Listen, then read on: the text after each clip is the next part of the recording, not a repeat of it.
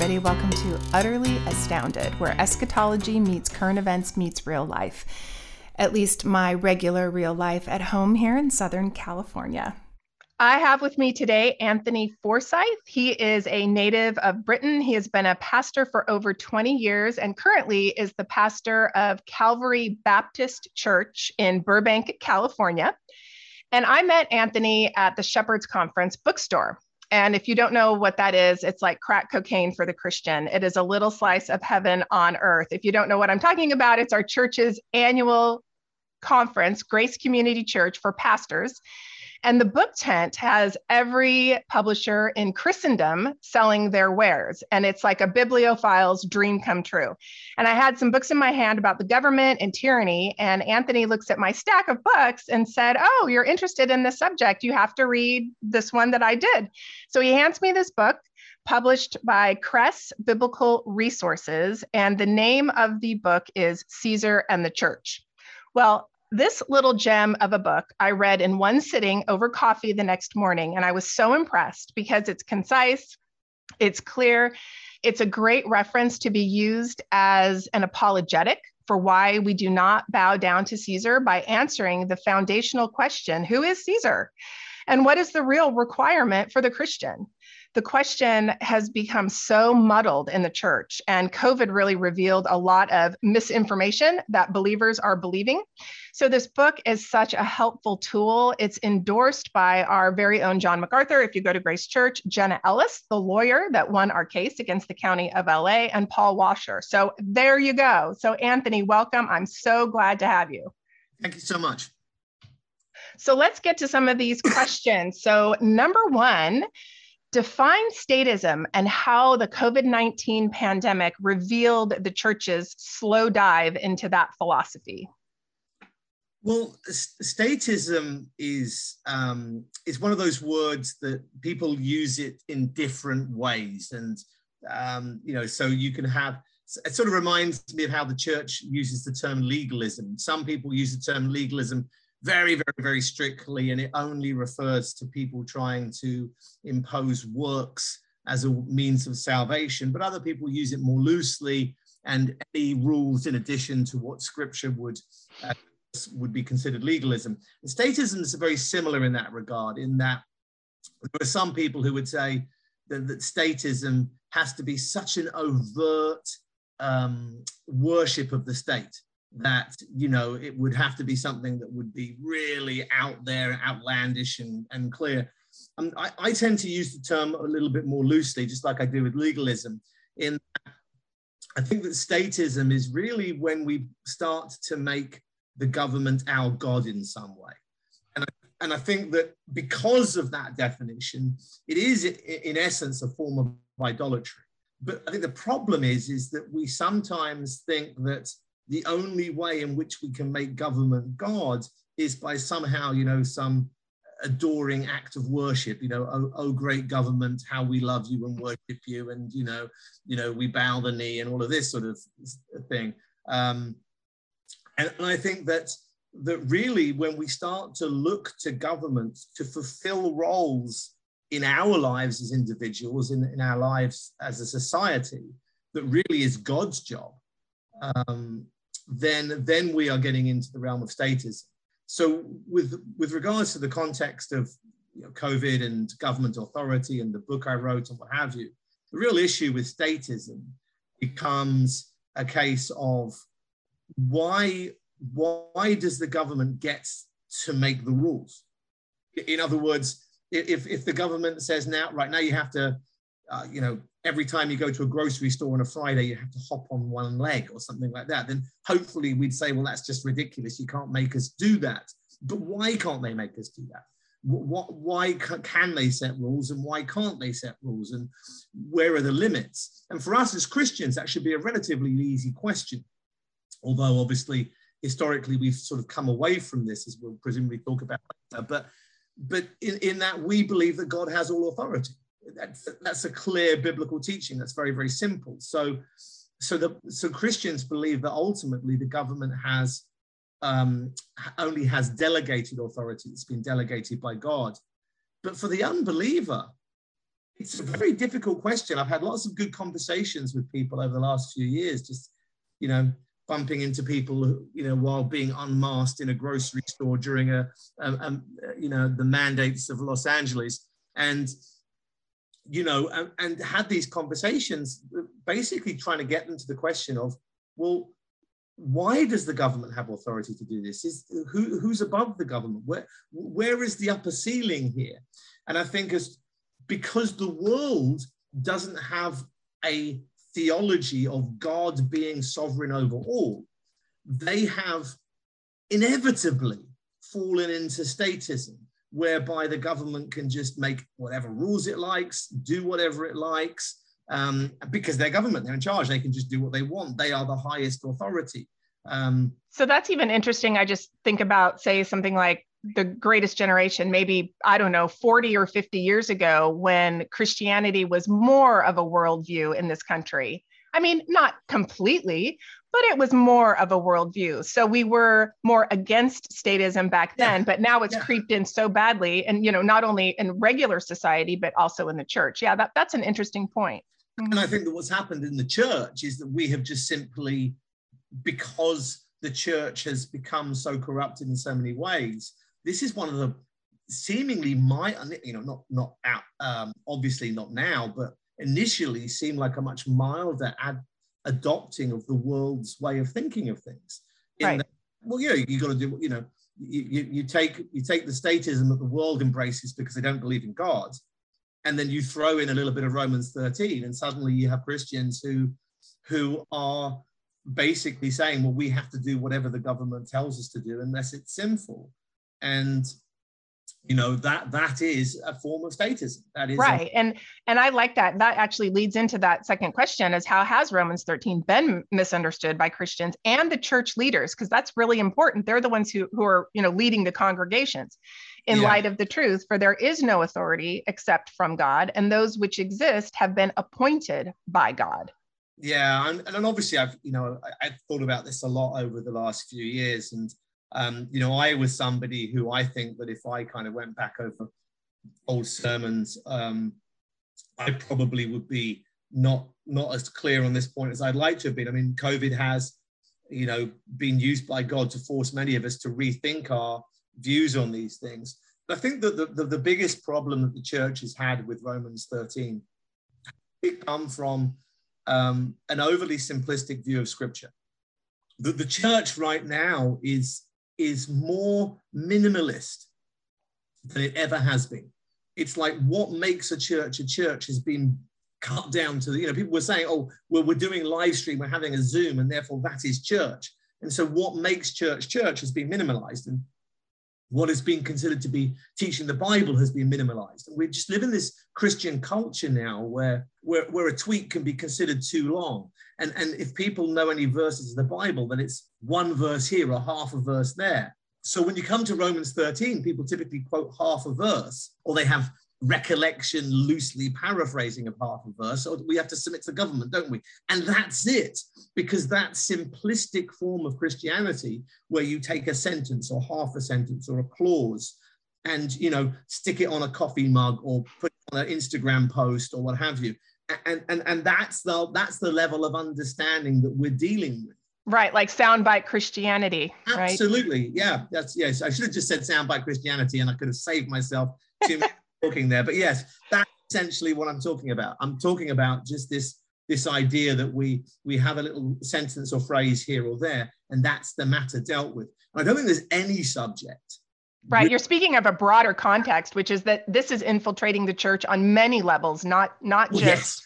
Yes, yeah. yes, yes, yes, mm-hmm. yes. But but but there's no area where this has been clearer than in Romans 13. I mean, when one thing I do in the book is I unpack and not just Romans 13, but also Romans, the end of Romans 12, because that's the context leading into Romans 13.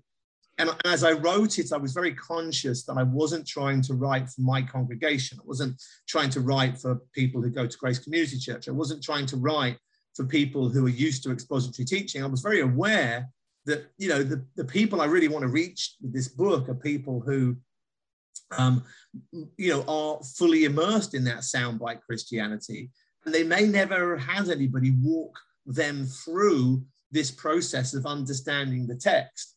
Um, so you wanted to, I wanted to just take them by the hand and say, okay, I can see where you get this from, from this half a verse here, but let's look at the section before, let's look at the section after, let's just see what this whole passage is saying.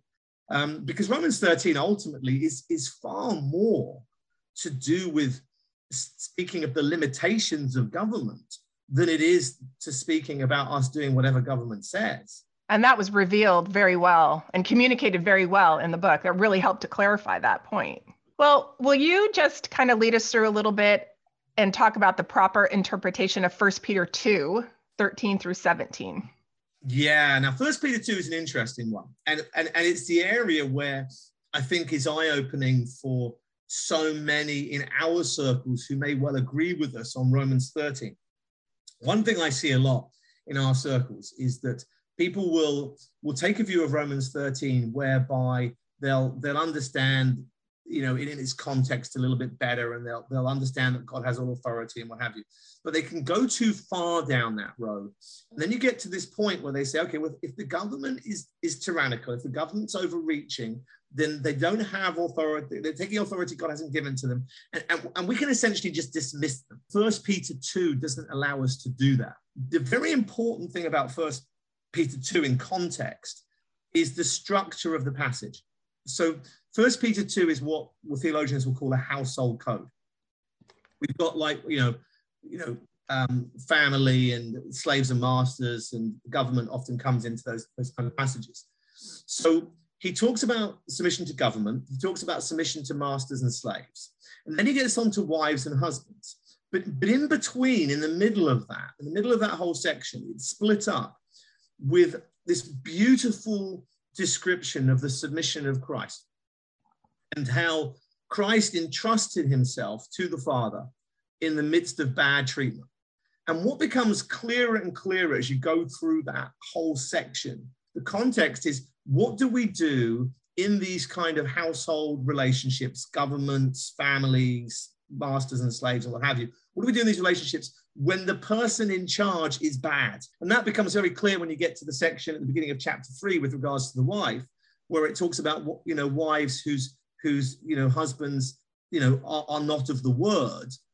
And even when we come to husbands, it says husbands likewise. Those are what husbands do when their wives aren't godly. Even though the, the husband is in the position of authority there, there's still there's still an address to them in a similar situation. So what do we do when the other person in the relationship, be it the government, be it a spouse, or you, isn't doing what they're supposed to do? The answer is, broadly speaking, trust God and do what you're supposed to do. The possibility of rejecting government outright or a particular government outright because they've made bad decisions isn't valid if they do have authority and they do it badly, then that's tough. And we just have to accept that. If God forbid something happened to someone in my family and we have to trust the police and the legal system and the government, the civil government generally to seek justice. And there is no justice. The, the, the perpetrator goes free. We ourselves may want to say, right, well, the government has failed to give us justice, so we will do something ourselves outside of the legal system. We have no authority to do that. That is their authority. God has given them authority to do that. And we must submit to that even when they don't do their job properly. And we need to trust God that He will deal with them for not doing their job properly. And so, absolutely, when the government is doing what it's supposed to be doing, then we trust God and we let them do that, no matter how badly they do it. Um, and we must submit to them. Absolutely. And that's where First Peter 2 is very, very clear. But but the other side of that is when they then say, oh, this is how you must conduct your worship services, then to do what they say, and, and this is a point I, I, I like to be clear on, to do what they say is not submission because they don't have authority. Submission, by definition, is, is when we do what we're told by someone who has authority. You know, if if some stranger comes up to um, to somebody else's child in the grocery store and says, "Hey, child, you must do this because I'm an adult," it's like, well, no, you, you, you're not their parent, and you don't have authority over that particular child. You might have authority over your own child, but you don't over this child. Um, and and therefore, what you them doing what they, what you tell them to do isn't submission. It's not because you don't have authority. This is one right. of the things that's happened in our society is that the government, perhaps because it realizes it doesn't have the authority to do the things it's it's telling us to do, has sort of gotten the rest of society to play sort of like school prefect you walk into a store and if you don't wear a mask, then you might get some complete stranger say, "Hey, why aren't why aren't you doing your bit and why aren't you wearing your mask?" This person has no authority at all, but the government created this environment because it's overstepped its authority, where it get, it's getting everybody else to overstep their authority as well. Oh wow, I didn't think of that, but that is absolutely true. That's that's a great way to put it. They're yeah, like, they're, they're modeling it, and then everybody else is jumping on the yeah. bandwagon and doing the same thing. Yeah. Although I certainly got away from First Peter, I think my, my point First Peter was was simply that First Peter is a reminder that when the government does its job badly, it's still got authority because God gave it that authority, and therefore we submit to governments, even bad governments, and we do what they say, in to the extent that they are exercising the authority that has been granted to them by God. But when they try and exercise authority that God never gave them, that they have simply taken up because they wanted to, as if they themselves were God, then we are under no obligation to bow to that statism and to accept that statism, uh, that government as God. Right. You know, and that kind of answers that yeah, that kind of answers the question that submission, and this is quoting from the book, I think even submission to Caesar is dependent upon Caesar operating within the limited authority that God has delegated to him. But like you're saying, but we cannot conclude that an evil Caesar somehow loses his God delegated authority Absolutely. and that there are yeah. no longer any grounds for submission or honor. So you're saying, yeah, yeah we submit to the evil re- rulers when they don't do what they're supposed to do, but we don't obey anything that's outside of their delegated authority, like church and the rules for church or yeah. having authority over uh, one's one's own body and i thought this was really helpful anthony in the book there's a great distinction regarding confusing authority which god delegates and might or power i'm going to use the word power which god yeah. permits this was yes. really helpful for me. Just because God has delegated authority to a person does not mean he has permitted them to have might or power. And you use the example a burglar with a gun has no authority over your wallet, but that is not to say he has no power over it. Yeah. The distinction yeah. is crucial. Just because they don't have authority doesn't mean they don't have power. And that's very true. It's like I can resist that happening to me, but this person has power if they're the one with the bigger firearm. That's it. Absolutely. Which is, which is, you know, I, I shouldn't really talk on such matters as a Brit, but that's where the Second Amendment becomes so crucial in, in America. Once we've established that the government doesn't have authority to do many of the things that it's it's trying to you know, to enforce many of the things it's trying to enforce. How then do we deal with the fact that they think they have that authority, and practically speaking, they have a degree of might. Really, at the in that third final section of the book, there is I've made a real plea for us to not be legalistic, and and I think it was a good opportunity to do that because it's very easy when when you when you're two thirds of the way through a book, if you're in agreement with what you've read so far, um, and you're there, yeah, you know, Caesar, Caesar shouldn't be doing this. He doesn't have authority to do this. He's overreaching. It's tyranny, blah, blah, blah, you know, and what have you. And then we, we suddenly say, okay, let's make sure that we're not legalistic too. Then it's the perfect opportunity to raise that because while we're looking at someone who's overreaching their authority and saying, isn't that a bad thing? Then it's a good reminder that we too ourselves should be careful not to overstep our authority. It's very easy for us to get caught up in legalism. And we've seen that in that we saw many people who were opposed to the government overreach, um, who in their churches actually banned people from wearing masks. And I just, I don't, you know, it just clearly shows that somebody hasn't really grasped the issues because right. there they are saying, well, Caesar's a tyrant. He has got no right to make us wear masks. And it's like, well, you're a pastor. Why have you got the right to not let people wear masks? Right. That's tyrannical in its own sense, exactly. I guess you would say. Yeah. It helped me too, actually, seeing that and thinking I needed to think that through too, because I, of course, like everybody else, can get judgmental and think, well, why are yeah. they doing it this way or that way? And not kind of ending with the point that you do end with. So I'm going to ask that question. And then I'm going to ask my very last question, which is what should your average Christian do to prepare for future attacks against the church? Because I think that we are in for it. Coming to a theater near, you, we already saw what's happening with COVID. There's going to be something that's coming down the pike very quickly, I'm sure. So perhaps, and this is what you're talking about, uh, elaborate on the point that when God's word is clear, then our course of action is equally so. But when we have the liberty to choose, then we must always be motivated by love. Whenever we love, as God defines it, we are being you know, obedient to God, which is terrific. And those who hand over their delegated authority will, this is something else I wanted to point out that I think is really important. If you hand over your delegated authority, like pastors, you will be held accountable by Christ for bowing to Caesar's demands far more than others within the church because you're handing over the reins to people who have rejected God. And that's mm. really dangerous. And I think that's a sobering warning. So that's a that's a warning for pa- pastors and eldership and leadership in the church. And then also just thinking about how we can be motivated by love. I think especially since the, as the days grow darker, it's even more difficult to do that. Mm. Yeah.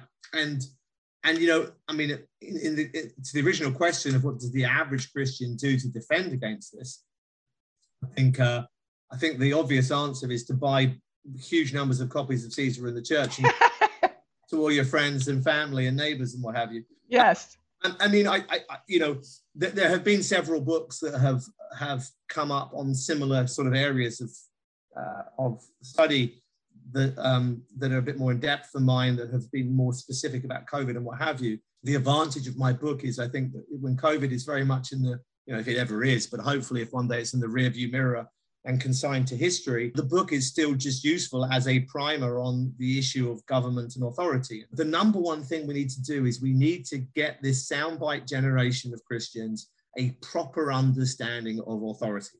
And that begins with the with the very clear statement that God has all authority, that all authority belongs to him. So anybody who exercises any authority in any other realm is doing so because that authority is God's and God has delegated to them the right to exercise his authority on his behalf for his purposes.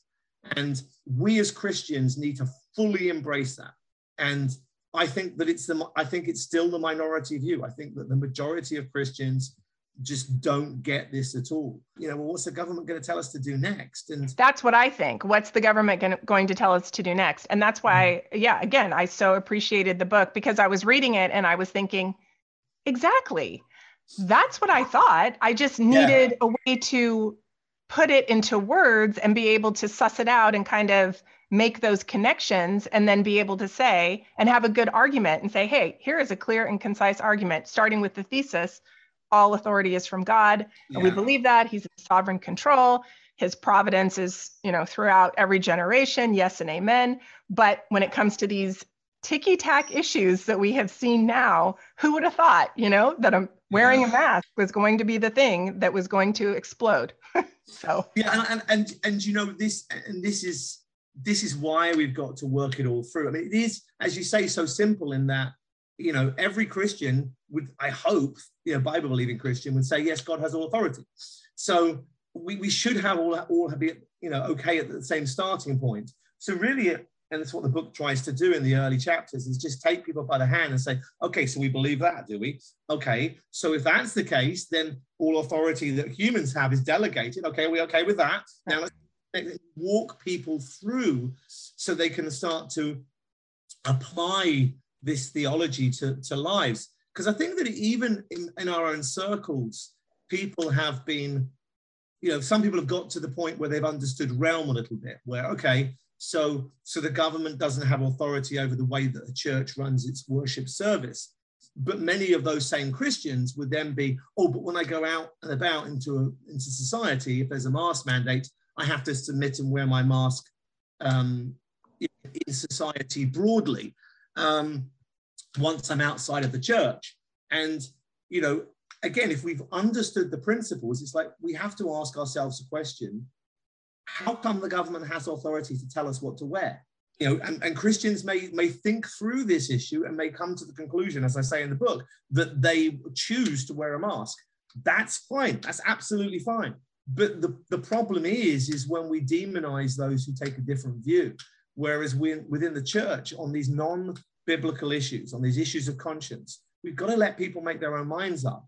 And for many of us, you know, the conclusions have been that it's more loving to go into a store without a mask on during the mask mandates. I have more opportunities to speak about Christ to people who are open through walking into a store without a mask on than from doing any other thing in the public sphere in the last two or three years.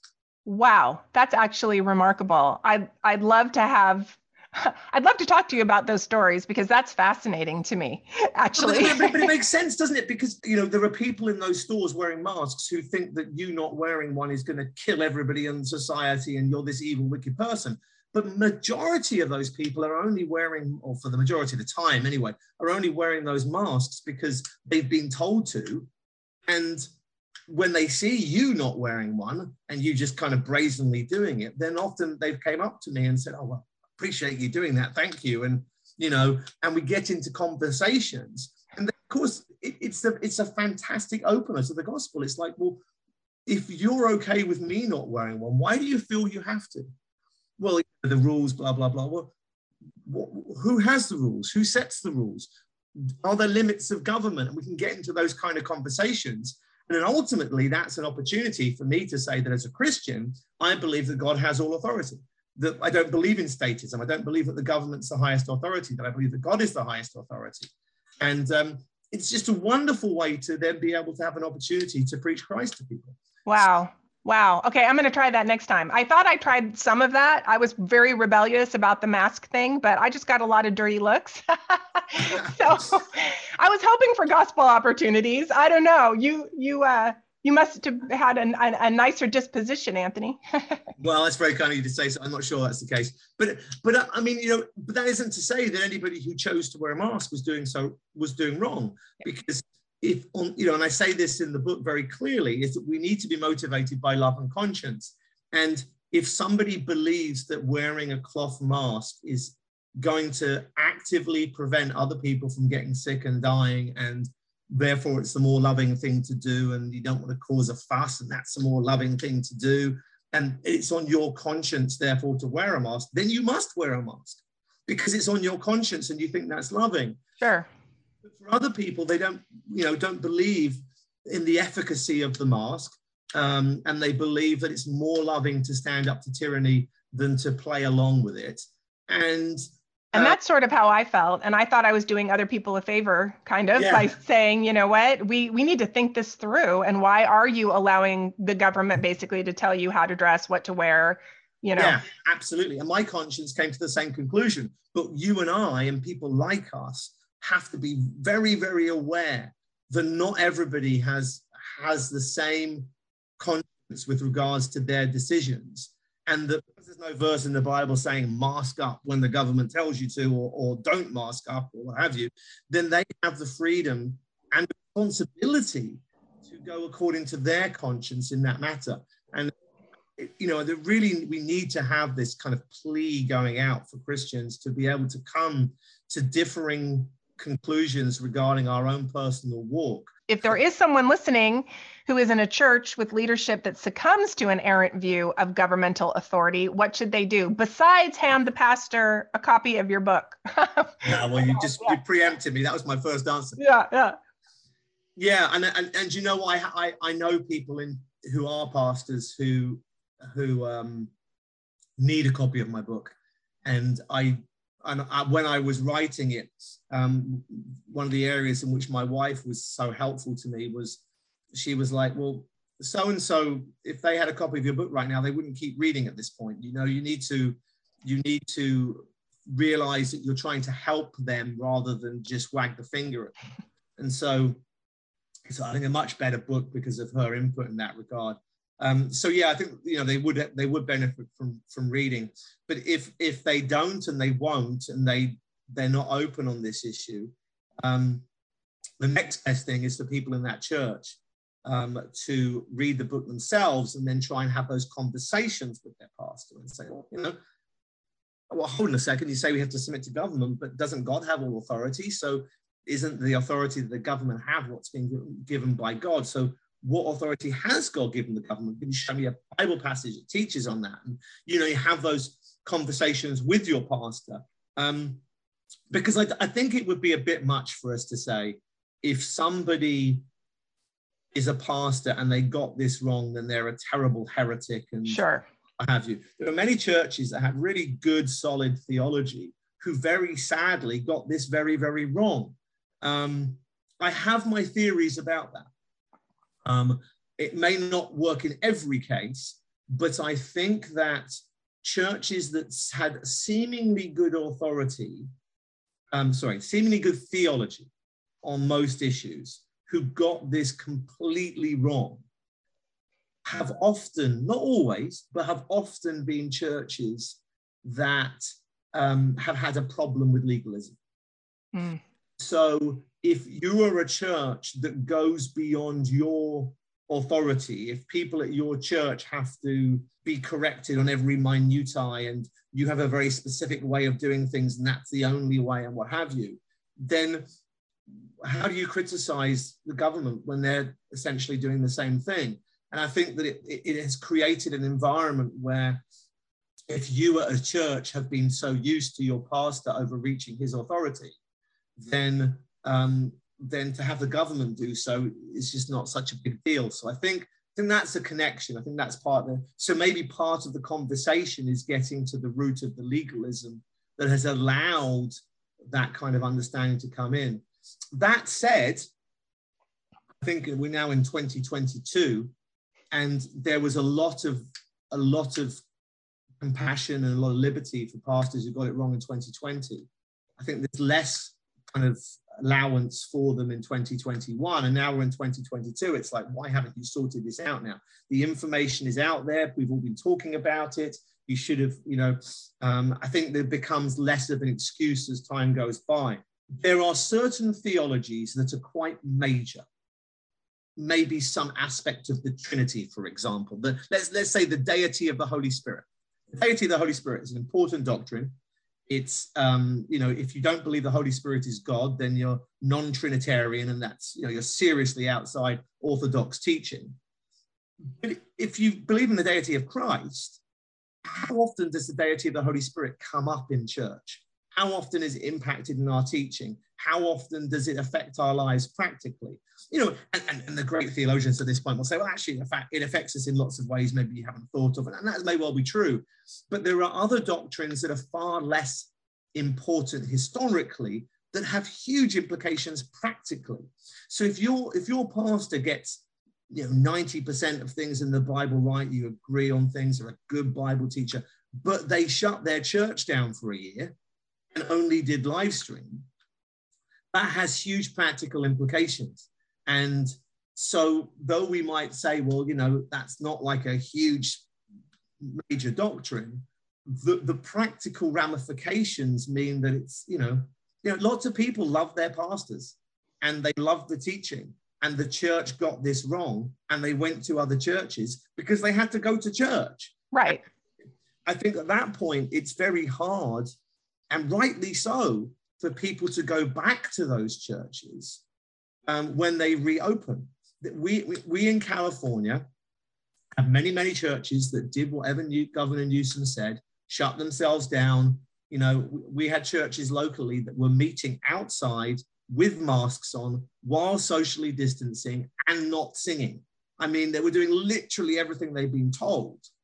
And there is in some of those churches either overtly or covertly a sort of disapproval of pastors like myself or John MacArthur that would stand up and have church regardless. And yet it's only because of those pastors who stood up and did church that it went through the courts and cases were won and cases were dropped. And, and now we can legally, in, you know, in, in America, we can have church and they can't stop us from meeting because that's been established by the Supreme Court. Right. And so these churches that shut down are now saying, oh, well, we're still going to do what the government says, but now the government said that we can have church, so we, we are. And it's like, you were the cowards. You were the people, and, and now you're having church, and you haven't learned your lesson. And it's only because of the people that you criticized that you're even able to have church right now. And I think that to go back to a church like that as if nothing happened, as if it was just this mere blip. I mean, personally, I couldn't do it. Right. I think that's a grave mistake, especially in light of the fact that there's going to be something else that's going to happen. I mean, this the trajectory, that was the shot over the bow. We're going to get hit with something else and then something else and something else. And if the people and the pastors and the people in the congregation are not thinking this through and making those decisions, it's just going to get worse and worse. So this is such a huge topic in my mind. Yeah, and I, and I think that you know, I mean, we see tra- the trajectory of things like this, and we see that you know, like like many people would agree with you and say, you know, things are going to get worse, and we're gonna we're gonna have bigger issues like this. But equally, I mean, imagine being alive in World War II you know, Hitler looks like he's probably the Antichrist. He's trying to kill off all the Jews and and what have you, and this is the end and what have you. But people rose up against him, and God providentially brought that to an end. And then, you know, we had a period of time after that where society was was much better than it is now. And I, and I think that, you know, by the grace and the mercies of God, things may get better in 20 years. And a lot of that is going to depend on the church speaking out. If people don't hear from the church that the government's authority is limited, where are they going to hear it from? Amen. And we need to stand up for the good of society as well. And, and, and the fact that the, the majority of so called Bible teaching churches given up and, and, and, and embrace statism is just shocking. I um, keep up with sort of church leaders in the UK.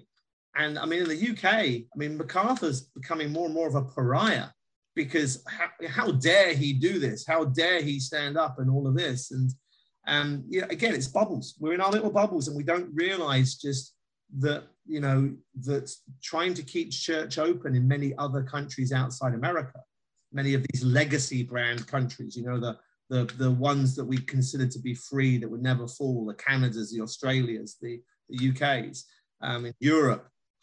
Yeah, that's been pretty shocking. The church leaders have have played ball. And again, it all comes from a misunderstanding of Romans 13, misapplied.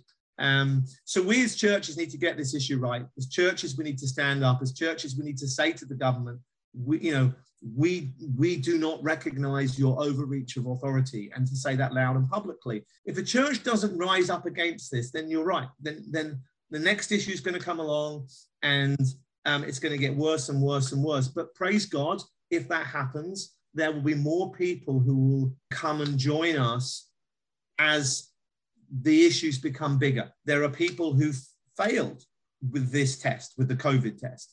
And they, right. They can they can pass it next time if you listen and you yeah. get it right. Yeah.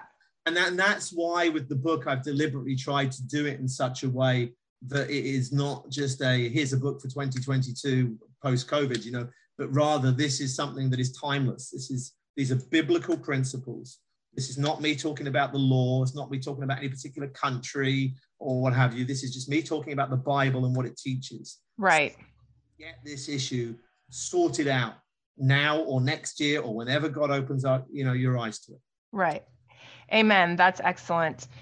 So I just want to end with a uh, an endorsement, I just want to say, I'm just going to read a little bit of what John MacArthur said. Those of you who uh, go by, you know, a lot of his recommendations. And he said regarding the book, I know it will be a great encouragement to pastors and lay people alike as we all attempt to respond righteously to so many unexpected threats to the liberty we enjoy in Christ. And I think that's just well said. And I think that's very true. And of course, I encourage everybody who is listening to get a copy of the book. And I will put the title and the author's name, of course, Anthony Forsyth, in the show notes. And honestly, I really encourage you to, to get it and ponder it and then uh, pass it and buy it and, and give it to a friend because the more people that understand how to deal with this issue and the, the way that we can get our information correctly, the way that we can handle these problems, the better because we're all strengthened. The unity of the church is so important, and we're all strengthened in that way when we do that. So, any last thoughts, Anthony? No, other than you know, I, I I still have to kind of shake my head a little bit when I hear you read the endorsement uh, from from John MacArthur. I mean, um, you know, I, I I pastor a small church of you know a handful of people in uh, in Burbank Calvary Baptist, and uh, that someone like John MacArthur would write such a well thought out and you know um, endorse. It's not just a token endorsement. He's he's he's appreciative. He sees what the book's done, and um, that that people like him and Jenna Ellis and Paul Washer would have taken the time to have read my book and to have carefully and considered what to say about it and to endorse it is is is deeply humbling. And um, you know, I, I still I still can't quite get my head around it really. It's it's a it's a surreal thing you know. By the providence of god and like i say in the mercy of god and some key people, um, my wife and some, some good friends, um, just kind of nudging me and prompting me in certain ways, that we've ended up with a, a really easy, concise, biblically accurate read that would be sufficient um, if God were to allow it, would be sufficient to bring somebody from a place of statism, an unaware perhaps statism, and bring them to a place where they can have a proper biblical understanding on these matters. And to have been used by god to to to have you know to have written that is you know is, is a wonderful thing. It's a really nice thing. Um, I, I i couldn't agree more. and i think that that's so true uh, even with myself just reading it. You don't really realize how you've fallen into statism until yeah. you actually get it defined and then you start seeing places where you have been guilty of that. So i think this book is so helpful yeah. for somebody if you've been a christian for 10 minutes or you know 40 years or 50 years it's really helpful and i think the thing for me writing it as well was just again another fresh look at you know I, I, I have historically been too tyrannical as a pastor. I have historically been too tyrannical as a husband, as a father, and, and needing to, to change things and put things right. Because when you have your, your, as you guys would say over here, your boogeyman, um, in Caesar, and you know, here's this guy, and how dare he overstep his authority? Um, the right thing to do is to go to our own hearts and say, well, what authority do I have? And am I overriding that? Am I going beyond that?